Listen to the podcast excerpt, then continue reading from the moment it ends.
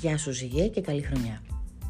Στα εξαιρετικά νέα του 2023 είναι ότι ο Δίας ευνοεί πάρα πάρα πολύ από τον Ιανουάριο μέχρι και τον Μάιο στο να φτιάξει την προσωπική σου ζωή όπως ακριβώς ονειρεύεσαι. Δεσμεύεσαι και αποκτάς επιτέλους την ερωτική σχέση που σε γεμίζει με έρωτα, συντροφικότητα και συνέστημα.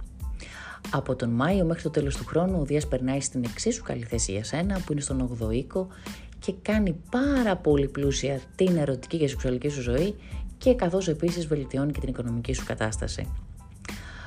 Ο Πλούτονας τώρα κάνει μια δοκιμαστική βόλτα στον υδροχό το διάστημα από 24 Μαρτίου έως 10 Ιουνίου. Οπότε εδώ, αν έχεις γεννηθεί τις δύο πρώτες μέρες του ζωδίου σου, πρόσεχε ποιον ερωτεύεσαι γιατί ο Πλούτονας μπορεί να γίνει αιμονικός, υπόγειος και να σε παρασύρει σε ανεξέλεγκτα συναισθήματα και πάθη.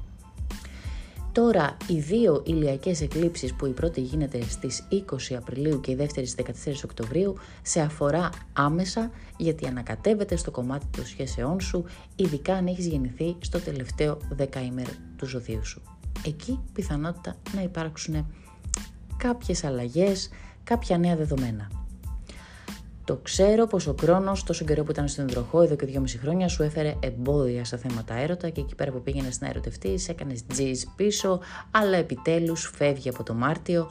Οπότε μετά που περνάει στον νυχθή, έρχεται και η απαλλαγή από τα εμπόδια στον ερωτευτής και το πεδίο πλέον είναι ελεύθερο και όχι μόνο, είναι και πολύ τυχερό.